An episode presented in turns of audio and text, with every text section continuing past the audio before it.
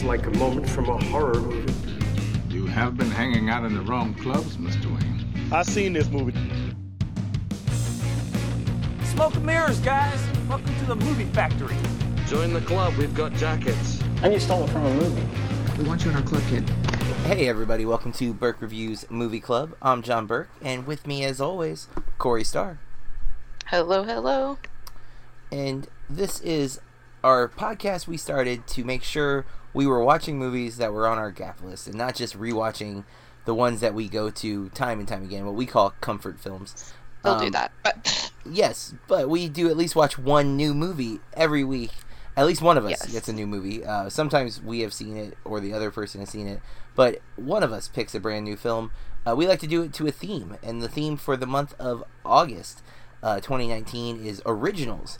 And these are um, original films that we have not seen, but we have seen their remakes. Sometimes they are just for time's sake, like our first movie of the month, which was The Thing from Another Planet.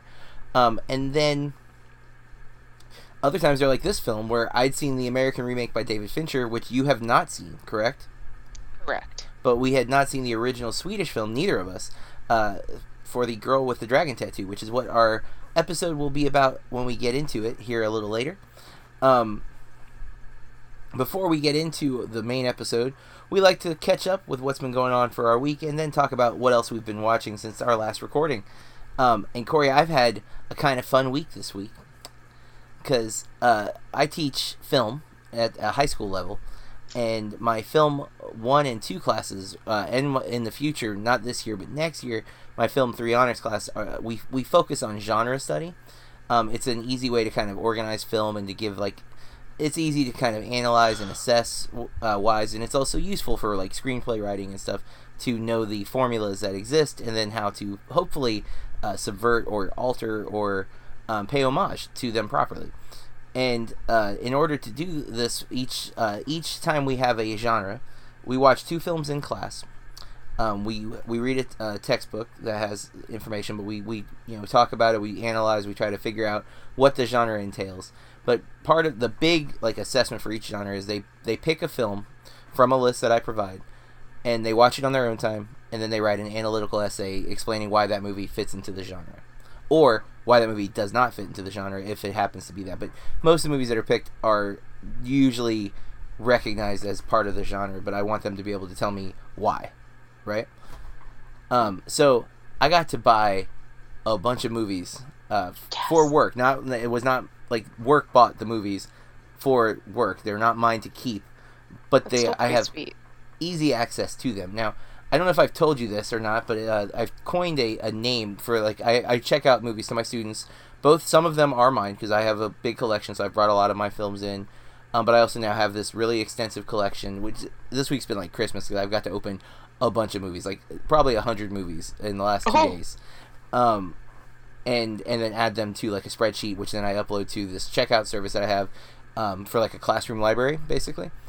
And um, I call this system now Burkbuster because of Blockbuster.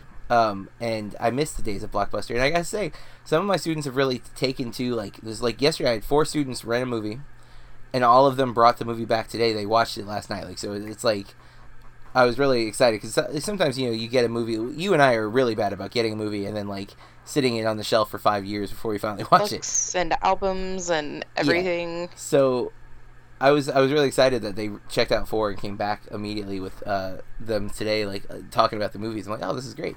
Um, but yeah, this getting to open all these movies and some um, that I've not seen. One of them I bought. I tried to buy like box sets when I could to like add more movies of the genre, and I found this uh, 50s like sci-fi box set.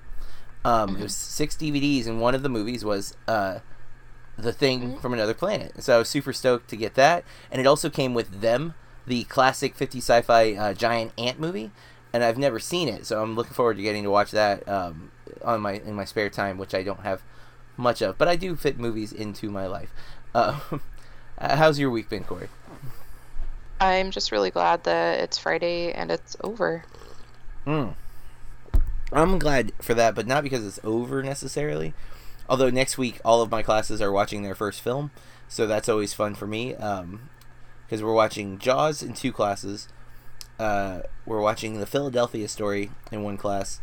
Um, uh, Shane, which we just watched a couple months ago, um, for because they're studying westerns to start off, and then uh, Star Wars: A New Hope because my my film three honors class, which is my four year class, we are doing a uh, we've never done it before, and they're they were one of my first film groups. Um, so rather than uh, doing genres which I had not established yet, they've kind of had more of a free roam curriculum throughout the years. And this year they, they requested that we do uh, series, like film series, so uh, sagas, trilogies, etc. And we're starting with the whole Star Wars thing, and our goal is that we'll take a field trip to see Episode Nine when it releases in December. Nice. So my my week next week's looking pretty fun, but uh, I think I've mentioned that I started playing Magic again, uh, Magic the Gathering. For those of you uh, Nerd. out there, I'm kidding. I am a nerd, um, and I'm, I'm not. I used to play. Um, but uh, the new Commander decks came out this weekend, so our local game shop is having a really cool event tomorrow night. Um, so I will be participating. Uh, Local there. where? Um, well, I don't want to get like too specific, but um, do you know where Is there a new Hurricanes? place? Yeah, it's brand new. Um, well, it's it's been open for a Oh. few months now, but it's in that shopping center where Hurricanes is. If you that makes Is that the wing place? yes, it is one of the wing places. Okay.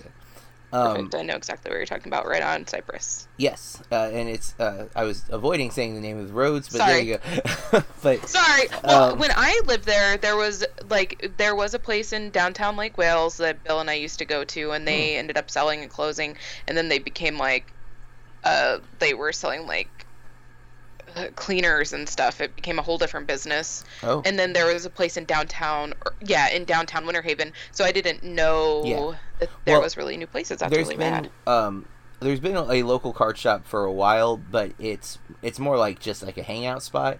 Um, this this new shop is a full on comic book shop, as well as Oh, like cool. a card and gaming shop. Um, and the owner's super cool, and uh, he's doing a lot of stuff with like every card game imaginable. Um, and it's gotten me and uh, a good friend of a, good, a coworker and good friend of mine back into Magic. We we started playing together about I guess five or so years ago, and then we took basically when I started Burke Reviews, I stopped playing Magic, um, and so this is a new thing that I've I've I'm trying to ease in. I'm not playing like I was. I was playing a lot when I first started, um, but uh, it's a lot. It's it's something that I can do. It's not movie related because my, my my life does revolve around film, and um, and my family, and so this is like that one hobby that I can kind of break away and we're we're playing more frequently. And tomorrow, I'm, I'm very excited about getting to play with these new decks um, with some friends because that's the other thing. A lot of movie watching is antisocial. You know, it's just like me alone in a dark room, looking at a screen and then writing about it, um, which is I enjoy. But sometimes even I need to socialize, and so Magic is usually that opportunity for me to hang out with some friends and uh, you know, laugh and, and get mad at times because things don't always go your way, and I am a little competitive. But um, yeah, that's tomorrow night for me. So I'm excited the week is over just because I've been looking forward to this Saturday uh, all week. So, Nice. but um, you got anything else? Like the week was over, it was not good. It sounds like. Uh, Um, you know, I um I'll probably do a write up again at the end of the year of like my favorite albums. mm-hmm. But um I don't really know if anybody reads those, but it's fun for me and I, you know, get to go through my record collection and look at stuff. And uh so one of my favorite albums this year what is Iron and Wine and Calexico did a full-length collaborative album and it's called Years of Burn, and it's amazing. And I did get to go see them last night, and I'm old and I need sleep, and I don't sleep well, so I needed to finally leave at like 10:45. They were still playing, like they said it was the last song, but they're probably going to come back for an encore. But that was amazing. Well, actually, I, if you don't mind, uh, this is usually your area, but I came across an album uh, this week for two different reasons, and I finally listened to it today, and I want to give a give it a shout out because it's not an album that I think is gonna work for everybody, but I don't know if you know, I'm a big fan of Weird Al. Um, yes. And my daughter's first concert ever was seeing Weird Al at Lakeland Center. Um, it was supposed to be Twenty One Pilots, uh, which was ended up being her second concert, but Weird Al ended up coming to Lakeland. I was like, "We're we're going," because I've always, I've loved Weird Al since I was like five years old. My aunt used to play his cassettes for me, and I've I've always enjoyed it. And in fact, I, I very much like comedy themed music. Um, like I'm, I like The Lonely Island. I like uh, Oh, Bloodhound Gang, Island. which I, I will argue with almost anyone that Blood Bloodhound Gang is an underrated band because they are comedic. But um, uh, Weird Al is you know um, he's very much in the comedic community in in L.A. and like a lot of comedians love him. But uh, if you don't, if you know who Jonah Ray is, um, he's most. I came across Jonah Ray through the Nerdist podcast uh, years back before Chris Hardwick had been accused of things, and um, I really enjoyed Jonah's uh, presence. And Jonah's a real big music guy. Like that's he's a comedian, but he loves music. He was also the Bing guy for a little while. Um, Oh. uh, like a few years back there was like commercials with a guy like with glasses like talking to people about Bing. He was that guy. Um, he is uh, currently I think he's still the Netflix Mystery Science Theater 3000's host. Um, but he just did a five song EP. He has a, a label that he he puts a lot of comedian stuff out through and whatnot. He's used his fame to help a lot of other people. Um, and the album's called "You You Can't Call Me Al." and he, with Weird Al's permission, he uh, covered five Weird Al songs, um, but like in like his own style. So it's like pop punk almost Weird Al songs. Uh, two of them I absolutely love, which is the "Welcome to Amish Paradise" cover, and oh uh, gosh. just beat it, but like it's eat it. Um, they're both just so great, and the whole album's fun. But I actually don't recognize the other three songs, and I um, I think one's "Dare to Be Stupid," but it sounds so different, and I don't recognize it. Frank's 2K TV, I'm not familiar with at all, and Reptilicus, I know, but it's not one of my favorite Weird Al songs. But nonetheless, it was it's a short album. It's super quick. It's clearly just like a, a fun thing he did because he's a fan of Weird Al, um, and he is a musician himself. But uh, yeah, that's out on. I listened to it on uh, Google Play Music, but I'm sure it's on all of the uh, the different music services. So, Nice. um, all right, you got anything else? You want to jump into what we've been watching? We can jump into what we've been watching. All right. Well, I've seen a few things. I'm gonna go first this week. Um, after we recorded Friday, I went and saw Blinded by the Light on Saturday night, which I liked a lot. But I, I had gone in like hoping it was gonna move me and make it my favorite movie of the year and maybe into my top ten. It has not done John, that. I I might have to disconnect right now. Oh, well, again, it's I don't have anything to criticize about it either. It just didn't hit me as hard as I was hoping for. I do think it's great. Um, it made me want to listen to Bruce Springsteen, which I had not done private like previously. Um, What? I, I, yeah, I've not. I mean, I've I've heard a couple of songs, but I've never really like listened to Bruce Springsteen. he released an album just a couple months ago, and it's very good, guys. Yeah, I'm actually I really like the music, and I was uh, surprised. Um, but I I also I really like the way she she kind of does. Uh, when I say she, I mean the director, um, whose name I'm not able to pull right away, but I'm trying to get to. Uh, Garinda Shada, which I'm sure I've butchered, unfortunately. Um, but I really like the way she she turns Blinded by the Light into like a natural musical, like the musical pieces. There are moments in the film that feel like it's from a musical, but it's done so organically and grounded in reality that it's comedic at the same time as it is entertaining, and I really like that. Um, there's at least I think three of those scenes in the film, and I just think they're amazing. Uh, one's more of a, like a music video than it is a musical number from like a musical, but the other two are very much musical numbers, and I really enjoyed that. Um, the movie that did really work for me, like way more than I anticipated, was Where'd You Go, Bernadette. Um, I saw on Sunday. Uh, I am I am a fan of some of Linklater's stuff. Um, I keep kind of being surprised by Linklater. Like uh, when we watch Boyhood, I kind of went in apprehensive. I didn't think it was really going to click for me, and it really clicked for me. I love that movie.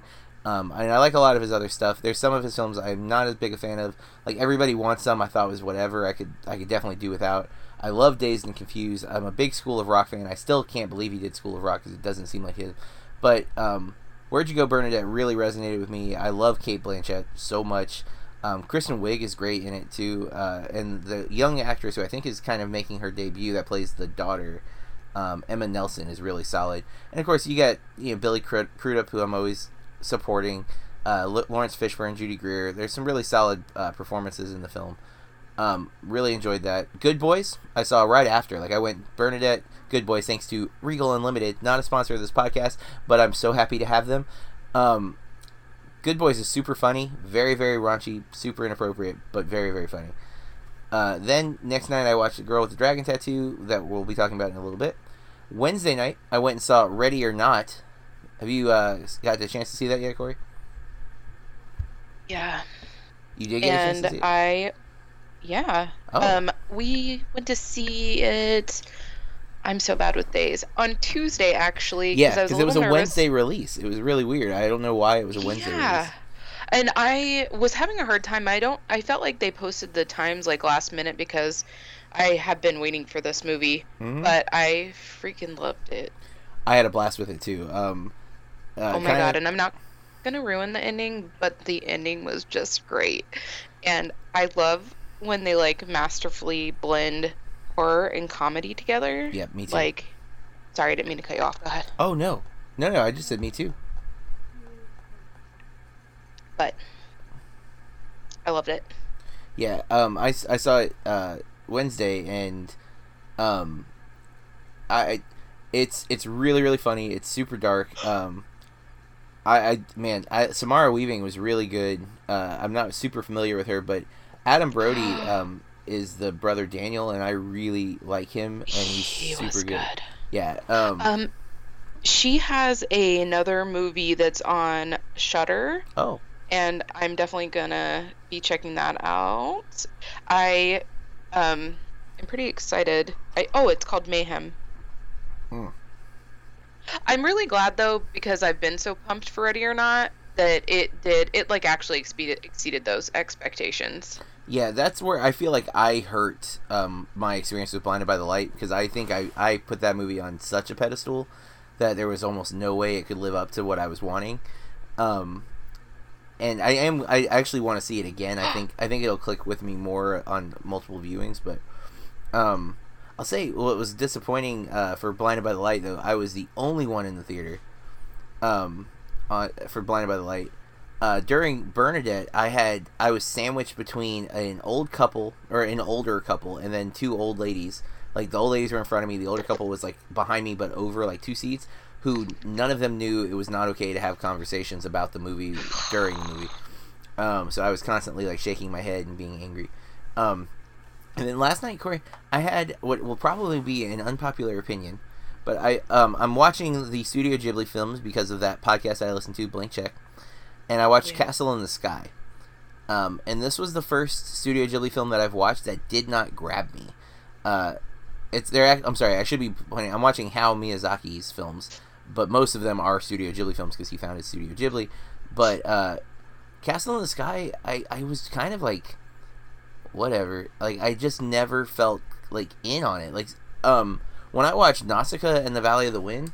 I went into it because I, I am watching these kind of casually because I'm watching them because I'm listening to a podcast. So like I allow myself to work and stuff while I put them on. But what I have found is they they pull me in. They pull me away from whatever it is I'm doing, and I am sucked in.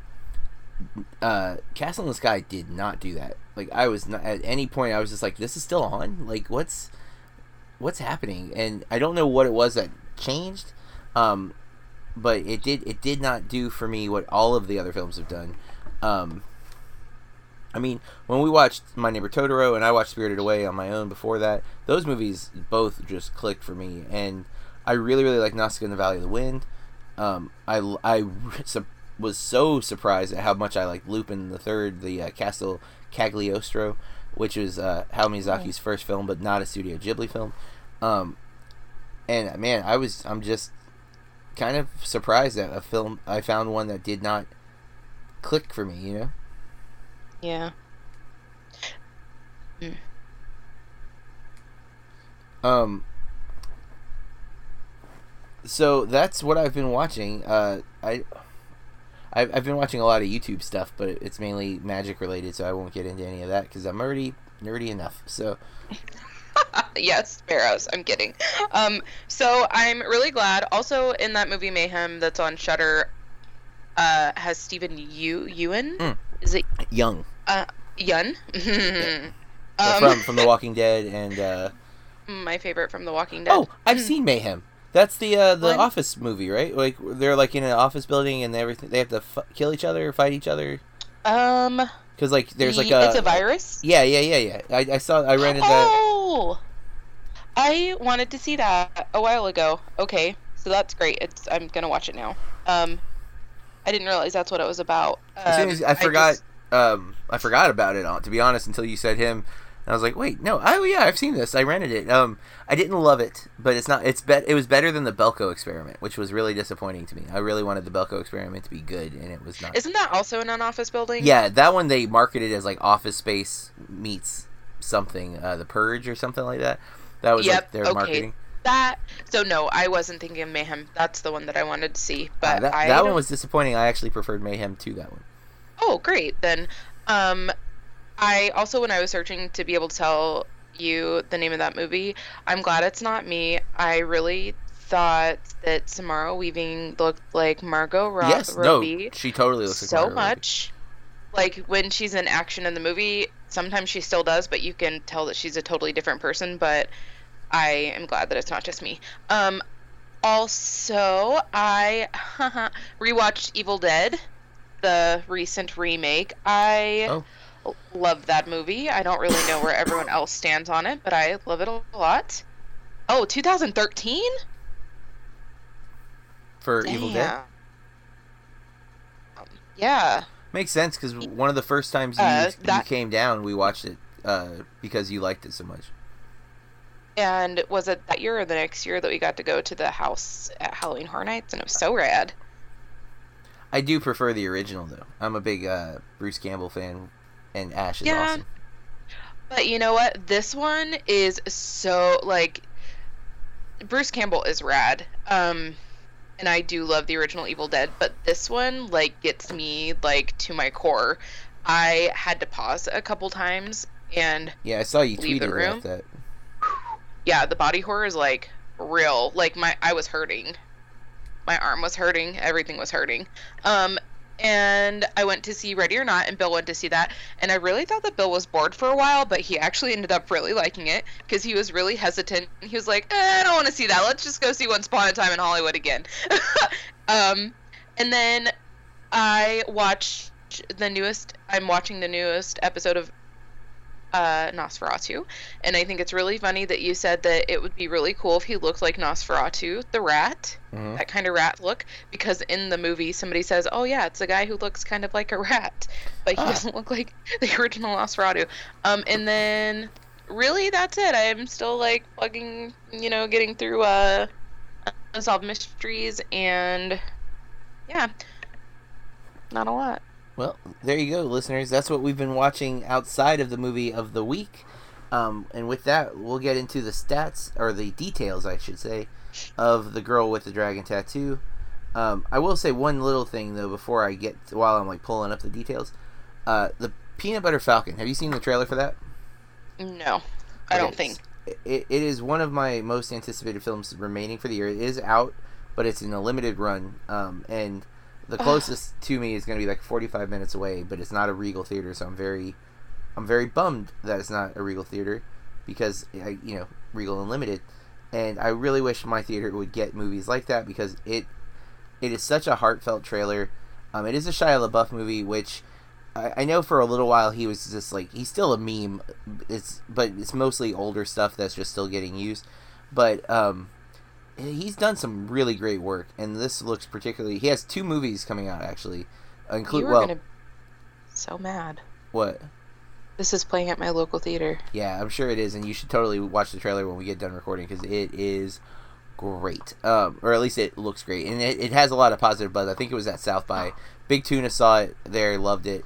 Um, but he has another movie coming out called Honey Boy, which is uh, fairly autobiographical. He's playing his, he's playing the father character, which is supposed to be like his father, and then Lucas Hedges is playing current age Shia LaBeouf, and um, the, the oh, I'm gonna forget the kid's name, but he's from um, he was in Wonder, and he was uh, Noah Jupe, and he's in uh, Quiet Place. Is playing young Shia LaBeouf when he's like on the Even Stevens era of Shia LaBeouf, and the, that trailer looks fantastic as well. So Shia LaBeouf's got two really good movies coming out this year. Uh, one is in very limited release, but if you get a chance, go see the Peanut Butter Falcon. Support in- independent films. So many of you wasted your money on the Lion King garbage. um, that Disney has shoved down our throats. Please, Still salty about Aladdin. I see. I enjoyed Aladdin more, but I agree.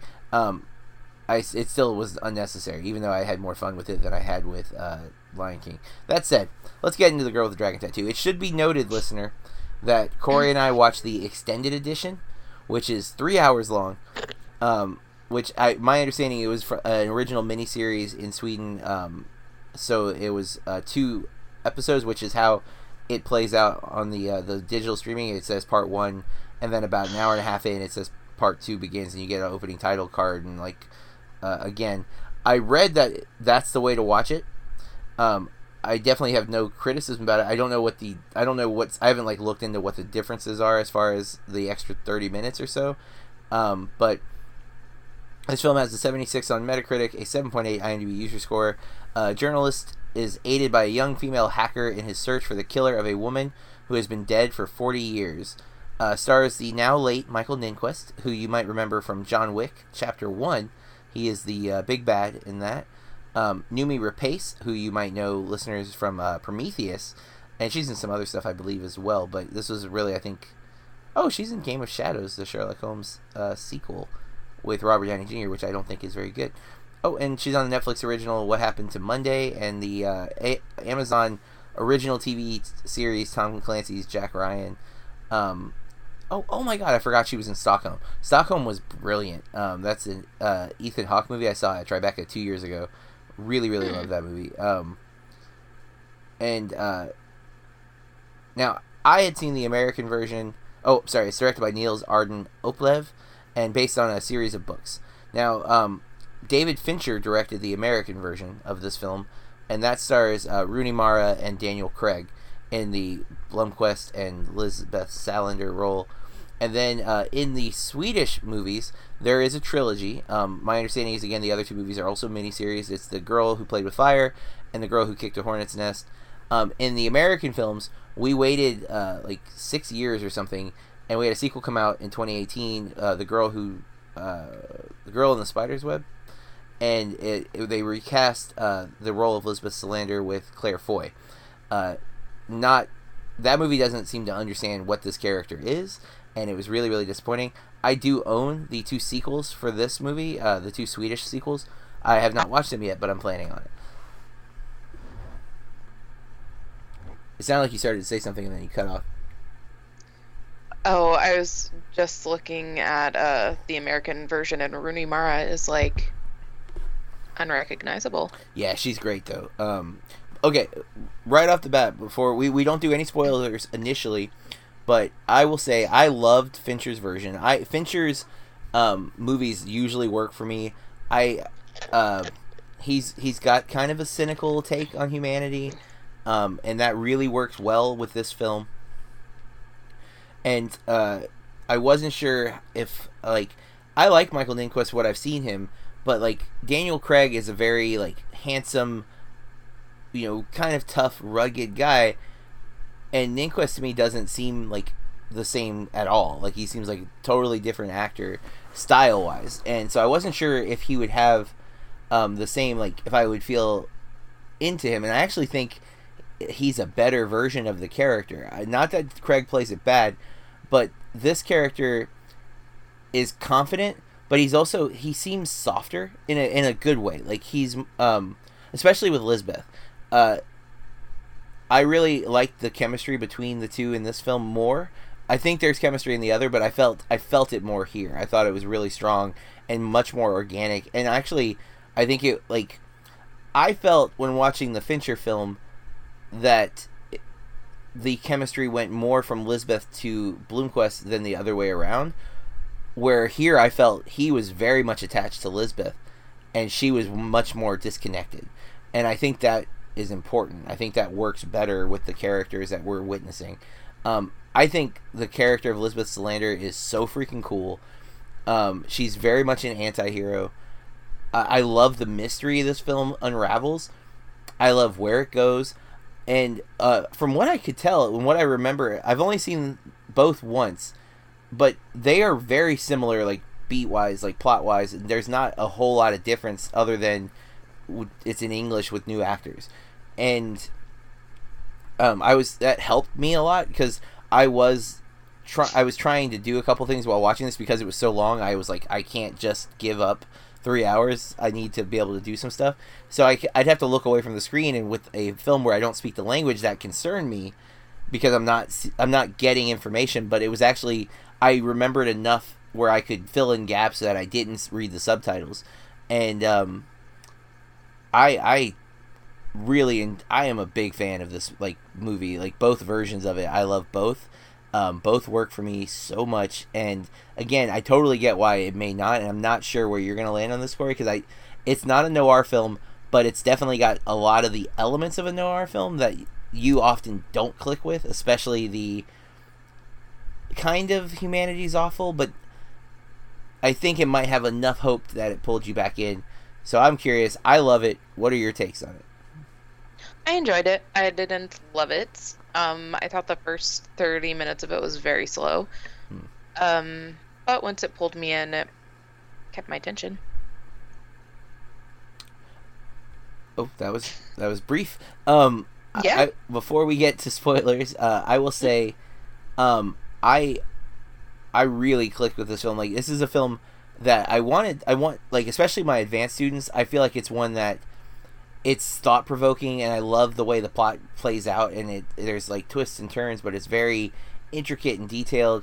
Um, it's also one of the more realistic depictions of hacking, I think, because she's not just like super hacker magic lady who can come up with anything.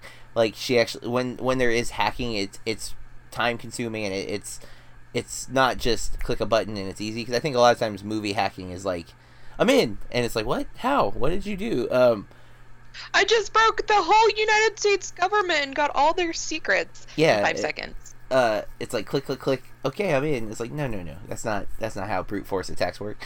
But um, and I, I am not a hacker, but I am an IT. I have a master's in information technology, and so I we had to study like, uh, you know, technical security. Um, what what attacks do you have to be afraid of? You know how they work, and um, so I, I you know seeing it depicted not even like they don't sit with a lot of hacking scenes in this film but it's it's always implied that time passed. Like it wasn't 30 seconds and she's in kind of stuff. Um but uh this movie the the downside of it for recommendation purposes is it deals with a lot of dark topics. And it does not shy away from some stuff. And there are some brutal scenes in this film.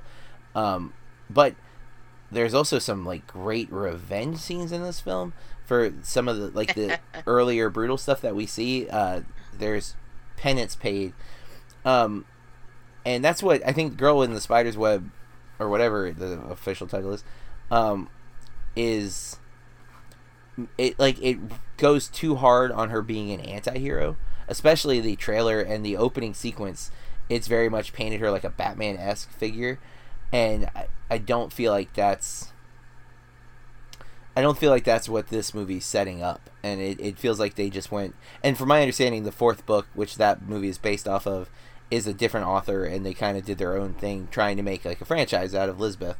Um, and I, I you know, it just it doesn't quite work.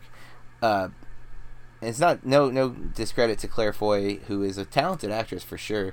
I just wasn't into that one, especially as much as I loved the the the, the girl with the dragon tattoo. Both versions it, it was disappointing. But all right, um, let's get to spoilers then, Corey.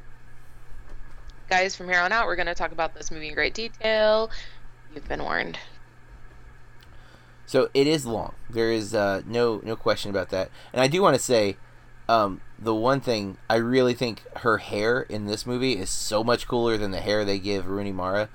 Um, like Rooney Mara looks kind of like a freak. Like her bangs are so weird. Um, I think she looks cool as crap in this movie. Like, uh, I don't usually say cool as crap, but I don't want to curse. Um, I think her, like Elizabeth looks so cool in this movie. Like the the piercings are there. Um, the one thing that maybe doesn't seem like her is the motorcycle outfit she's wearing, where it's like blue.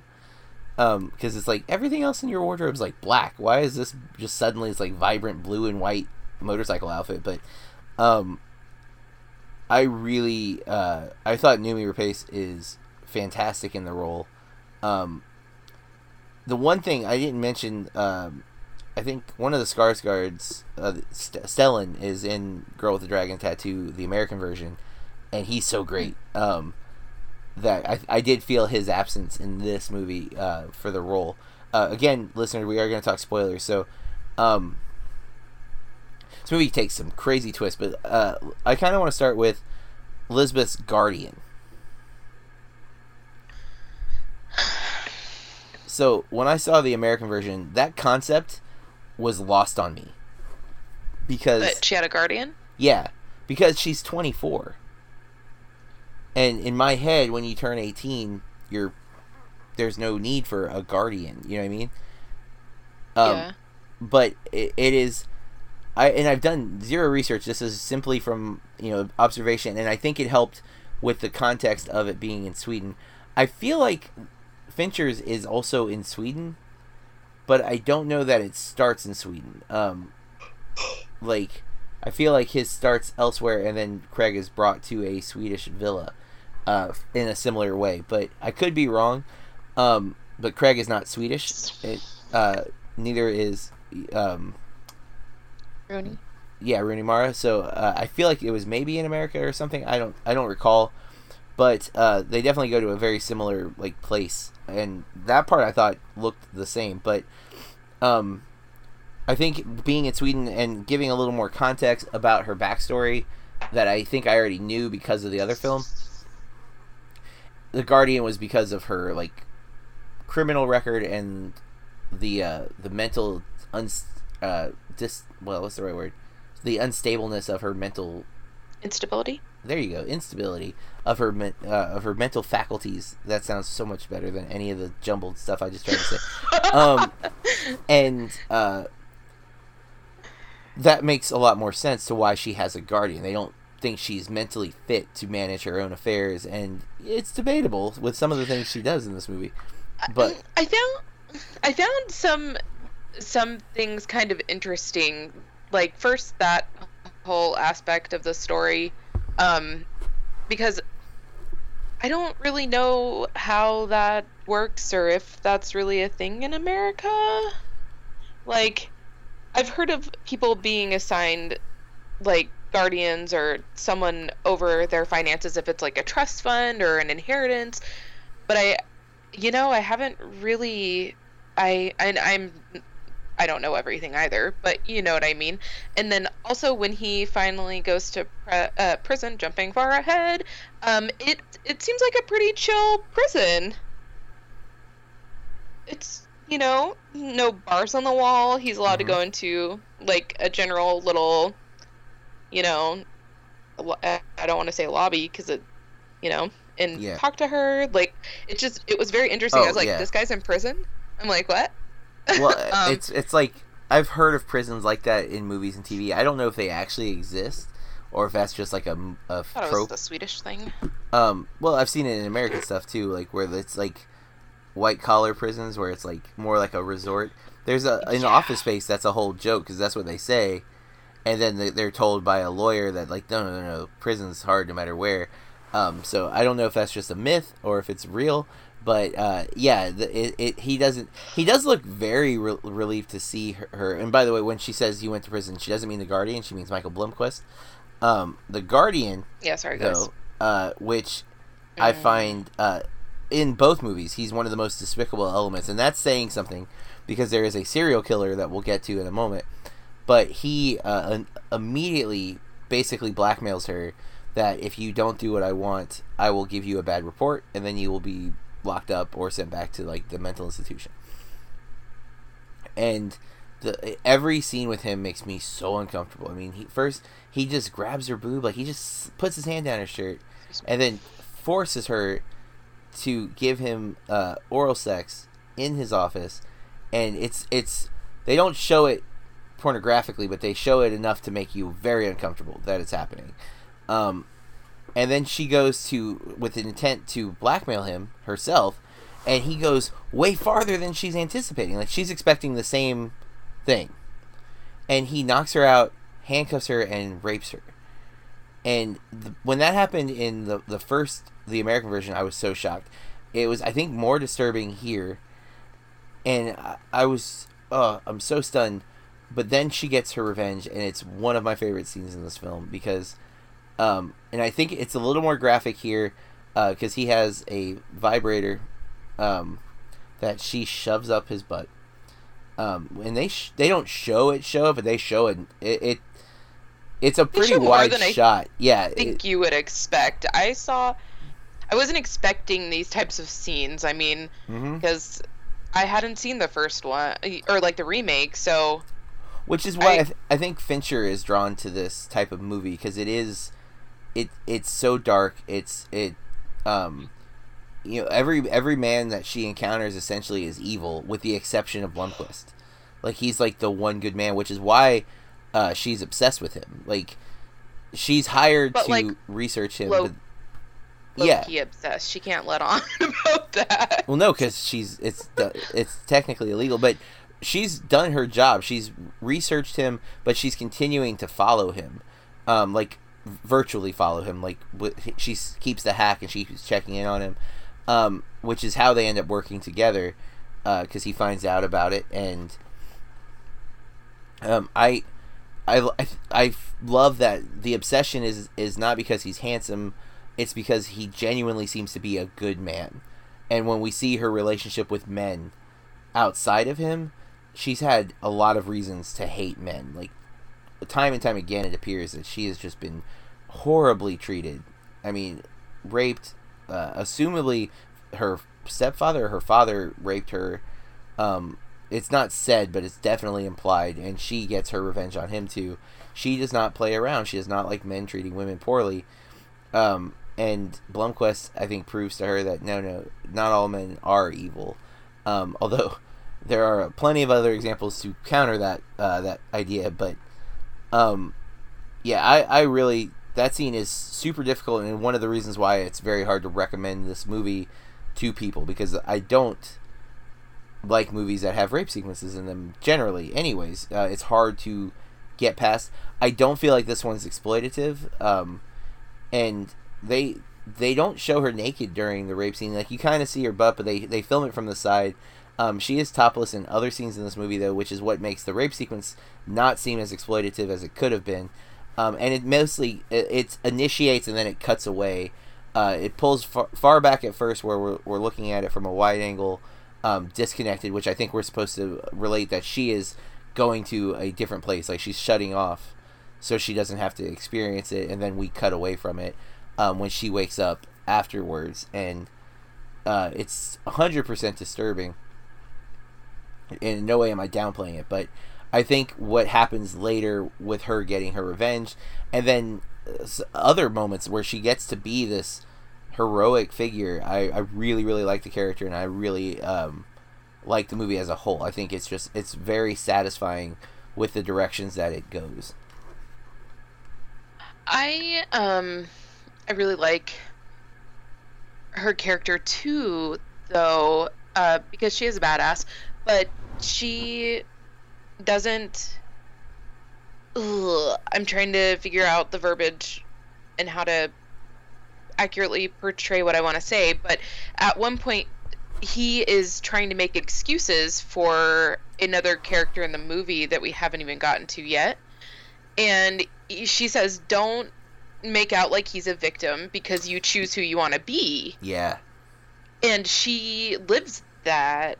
I i just Yeah, yeah, because uh, th- he's talking about the after they discover who the killer is, um, and he's it's interesting because he's hired uh, Michael Blomkvist is at the beginning, um, which this is a big thing. I don't think in the American version he's going to jail. He's losing his job because he's been convicted of libel, um, in a, in a civil court. So he's losing his job because reporters once you're once lie you've been found to have lied in a in a story, all of your credibility goes out the window. Most newspapers will not keep a writer on who's been um, found guilty of the that particular thing because no one can trust what you write anymore. And uh, I don't think he has to serve jail time in the American version, which is I'm guessing in Sweden libel has a jail penalty attached. I'm fairly confident in the U.S. it's a civil matter and you just pay a fine, um, a big fine. oh Uh, but I'm not 100%. I am fairly confident that I did go to school to be a journalist. It's been a while since I've studied that, but um, libel and slander are definitely bad, but I don't believe it's to the criminal level. Um, but you would still lose your job, which is what happens in the American version. But I don't think he has jail time looming like he does in the Swedish version. But um, Blomkvist is discredited. I do feel like they kind of dropped the ball a little on like they don't because he does get like his revenge on the guy who because it's a business guy and that guy like there's a lot of implied sub story to that that the the movie I think you could maybe trim out a little bit. Like the the there's a trader at the the newspaper and that never feels like we really get like a true satisfying conclusion um because they allude to him being like you know the, the He one got- girl sees the emails. I know he gets fired but it's it just seems like because they had said we'll play him you know we'll we'll play him uh, against Word. him. And we don't get any of that. We don't see it like did they play him? Like there's no evidence to that at all. From what we see uh lisbeth is the reason michael's able to get the guy in the end. She gives him a folder in the when she sees him in jail which you mentioned already she gives him a folder full of information. Um, and he then starts writing and is able to like get the guy again but there's no implications that they actually did anything with that guy it almost seems like we didn't need to we didn't need the traitor in the newspaper that he worked at which i forget the name of now but um Millennium. Millennium, especially because the movie's three hours long. You know what I'm saying? Like you trim that out, we we could knock it like ten to fifteen minutes off of this movie. Still have the the main arc with Michael being accused of slander and then getting his retribution by getting proof that the previous article he wrote really was all accurate and it was all this kind of uh, spin, this PR spin that the guy put in. But because Blomkvist has lost his job the Millennium and he's a a really well regarded investigative reporter prior to the slander libel charge. Um, he's hired by the Vanger family uh, to investigate a 40 year old um, missing person slash possible murder case of Harriet Vanger. And, um, you know, the, the premise is that there was this, the last day we saw her, there was this accident on the bridge, and then she went missing and the the head of the family believes one of the other family members was likely the culprit who murdered her. But he's received this flower that was her annual birthday gift to him like in, like pressed in a frame every year since she's been gone. And he thinks it's the murderer taunting him. And he's he needs to know so Blomkvist is brought in to investigate um and that's where the mystery part really plays in and it goes crazy places, right? Yes. I so when that all started happening, I was finally interested. Um, when he finally goes to Finger's estate that has five million, you know, homes and family members living Yeah. on the property, and I just don't really know if I know like anyone in my family enough to live that close to them, like all of them too. um, but so then I was like finally interested, and I found that very compelling. Um, and I I did not hate the ending because I felt like I was afraid it was going to go really dark and we were gonna find something out, and then it didn't go that way, so I was fine. Yeah, there But- is a happy ending. It, amidst all the dark, there is hope, um, which is the difference. It's not the only thing that makes this not a noir, but it's definitely the a major change. Is that it is. It's kind of a happy ending. Everything kind of works out. I think there's one element that you could argue is not a happy ending, um, but just to, to jump ahead, um, the they reveal that one Harriet is not dead. She ran away because her father and brother were evil, and we find out how evil because uh, while she was not murdered, her brother is a murderer who kills and rapes a lot of women. Um, and his father trained him to do that because his father was a Nazi. The father killed Jewish people because he was a Nazi, and he uh, posed them in like these weird religious kind of ways, referencing biblical quotes. Um, where this the kid has gotten better at it and d- disposes of the bodies because he's like, hey, I don't want to get caught. I enjoy doing this, and it's really dark and it's super twisted, and he's ready to kill Blomkvist, and then Elizabeth saves the day. I love how she saves the day too. I think she's such a badass in that sequence. Um, but then Blomkvist finds Harriet is alive, living in Australia. He goes and gets her and brings her back. So you get that happy ending of the reunion of the of Harriet was- and the, the the main guy. Afraid that somehow it was going to end up that Vanger, the The guy who hired him. Yeah, had raped her or something, and then that's why she left. Yes, So. I was really glad it didn't go that way. I, I suspected him. really upset when he shows up at her Australian farm. Yeah, well, she because like she, someone caught her. She's lived there in secret for years, and the way it's discovered is really interesting. And of course, the uh, the the extra part, Blomkvist was not just hired because he's a great reporter. He actually had a connection with that family. His dad used to work there, I think, and they would vacation there on occasion, or something like that. And it, I, I think that's an interesting kind of twist. It's not a twist because it's why they went to Blomkvist, but it just it adds a layer to why they would hire this disgraced reporter because he needed the money because now he's lost his job. Um, that he's a proven solid investigator, and he has like a personal stake in this to a degree because he knew And- Harriet. His magazine seems a little gossipy. I mean, it's It not. And then that he's not going to write about this, I think, too. Mm-hmm. you know um but yeah i thought that it was very interesting about the father and the son both being murderers made me think of dexter Yeah. although the dad wasn't a murderer but no, I'm but training his son train him, and it has like a kill room, very much like something Dexter would have. Um, ah and when he says that i had a girl down here when you were upstairs having dinner with me yeah, so my skin just crawled I know. yeah uh Yeah, he's super evil, and that's that's Skarsgård in the American version, and he's so good in that role because he's so menacing. Um, I I really really really liked this movie. Um, again, the other happy ending part is that Blomkvist is redeemed. He proves that the guy he initially was accused of libeling is uh, truly guilty, so he gets his job back and he gets his credibility back. Um, and the sad part, I guess you could argue is sad, is that they don't end up together like Elizabeth is kind of waiting on him, and I think she sees him. Does she see him with the other girl, the the, the girl from the Yeah. Millennium? But she never came back, and I was just hoping she wasn't going to like hold that against him because, you know, he's like, I'm out in a month and a half, and then she just never came back. So Well, that's the one thing I think they knew change. about, you know? Yeah, I think that's the one thing they change in the other. Um, to me, when she leaves, she doesn't look upset. She looks more like, okay, like you know, I I made this decision. I kept the distance. Of course, he moved on. I feel like in the American version, she looks more hurt, and it was almost more like he chose to not be with her. Where I, I've the way he hugs her in the prison, he looks like he's so excited to see her. You know, like he needs mm-hmm. her, and mm-hmm. she's like, yeah, yeah, yeah. This isn't what this is, and I feel like that's the difference. In the other movie, I think it, that relationship is flipped. I think Craig never needs her, but uses her when he when they're together. Why not fool around?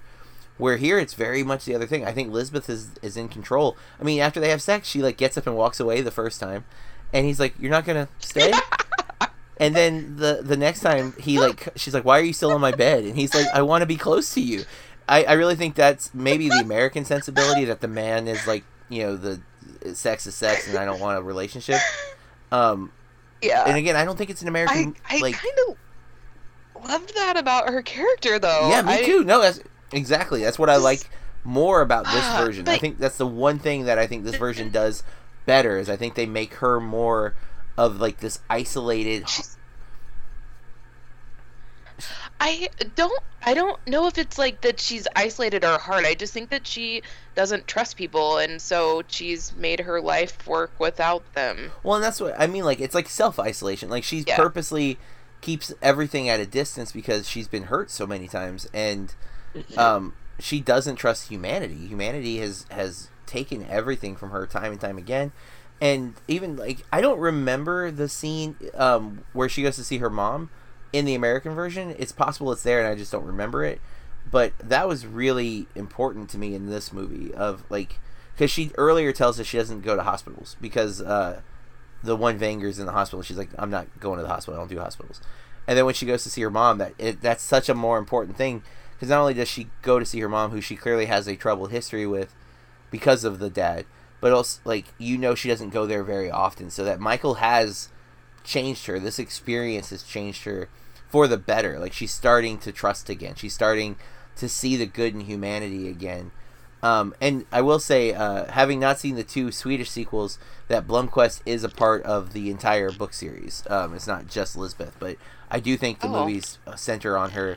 He is in the four. There, different actor uh, plays him, but he is in the fourth one, which again, in the, the American sequencing, it's the, technically the second movie, but it is the fourth book, so I'm calling it the fourth one. But Um, and then at the end, when she's living her best life and she gets to withdraw all that money from that guy's bank Mhm. account after he commits suicide. I mean, did he commit suicide or did she have something to do with it? I don't know. But Yeah. Um. I mean, what she like the tattoo on him is such. oh, It's such a cool punishment. You know, to like. I'm not just going you- to have this video and have this held over you. I'm gonna make it where you can never take a shirt off in front of a person again, without them asking you why you have that horrible tattoo. You know.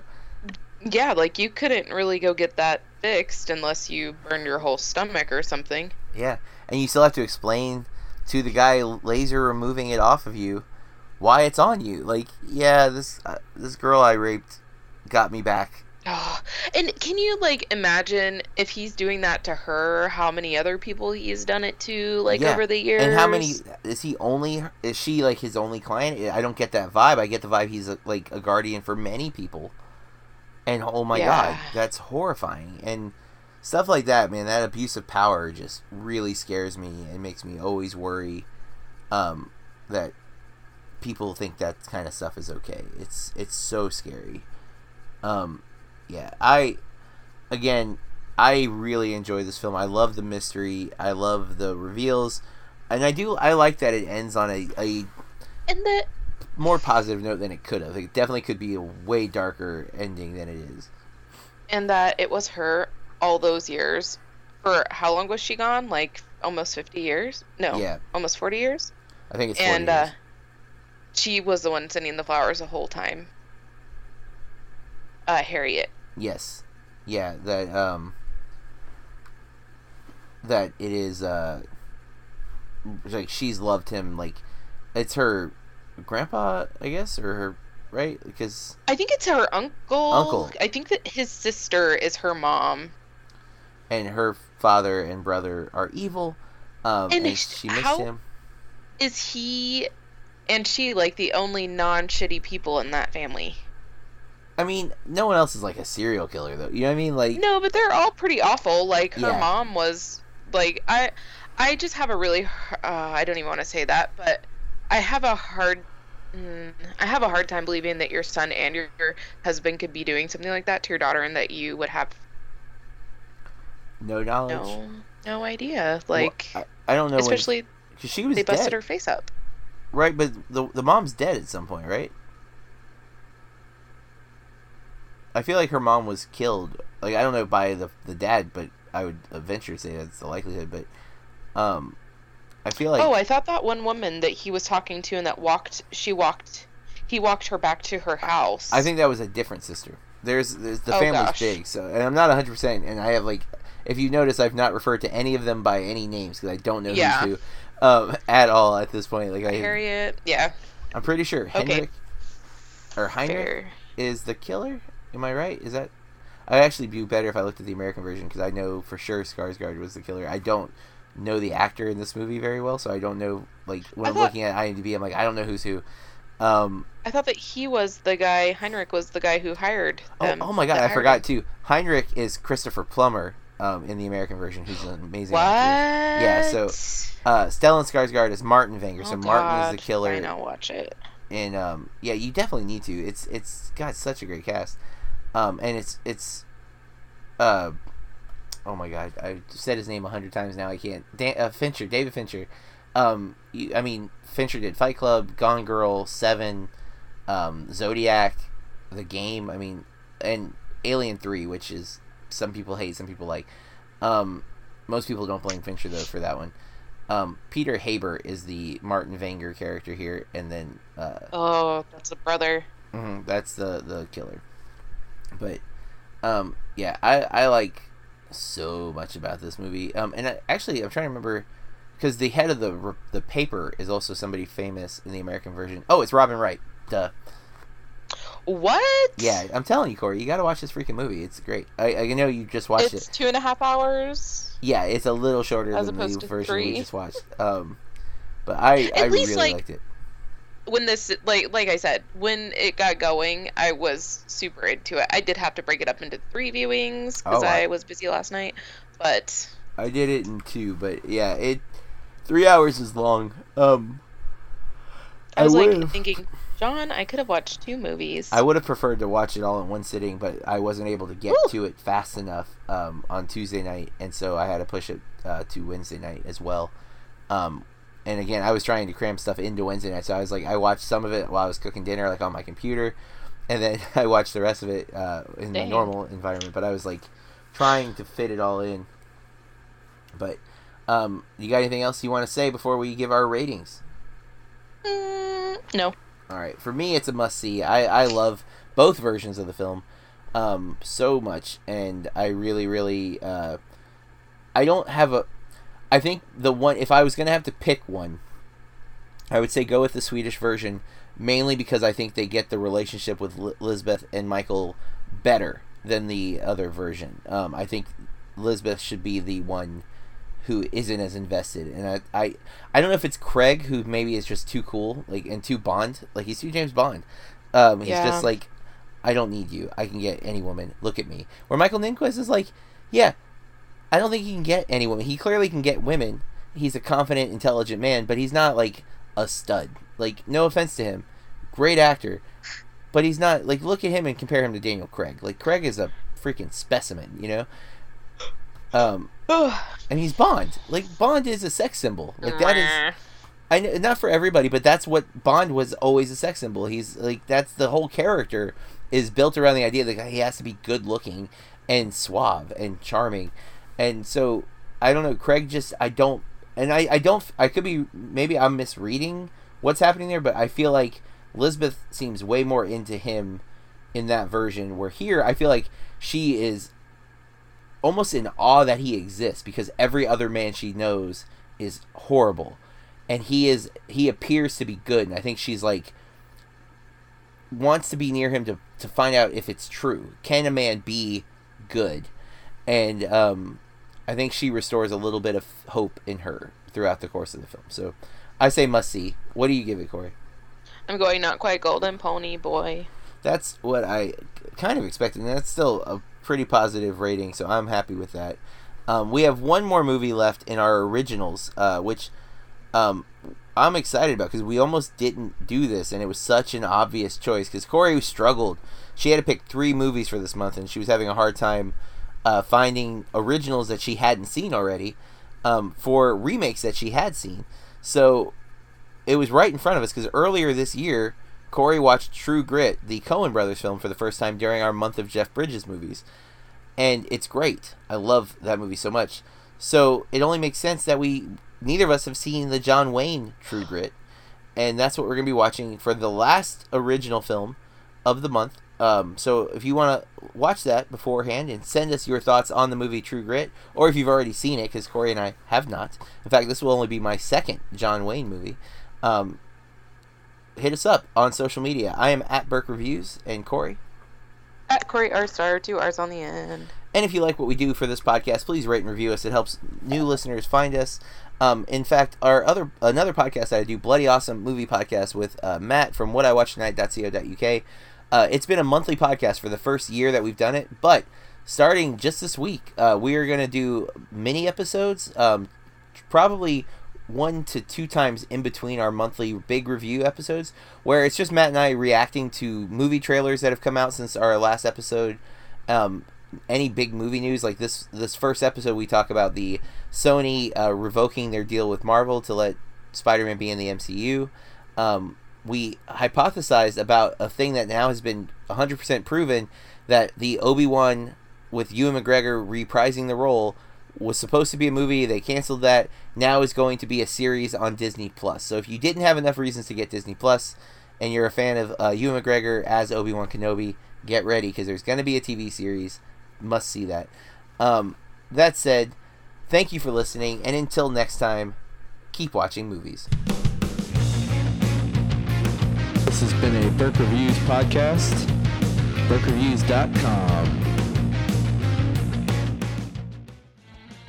Do you like movies? Do you like podcasts? Or are you just lonely? If the answer is yes, and even if it's not, then check out the What I Watch Tonight show's filmtastic selection of podcasts covering the entire movieverse. There's something for everyone, so come check it out. More details at whatiwatchtonight.co.uk or from all good podcast providers.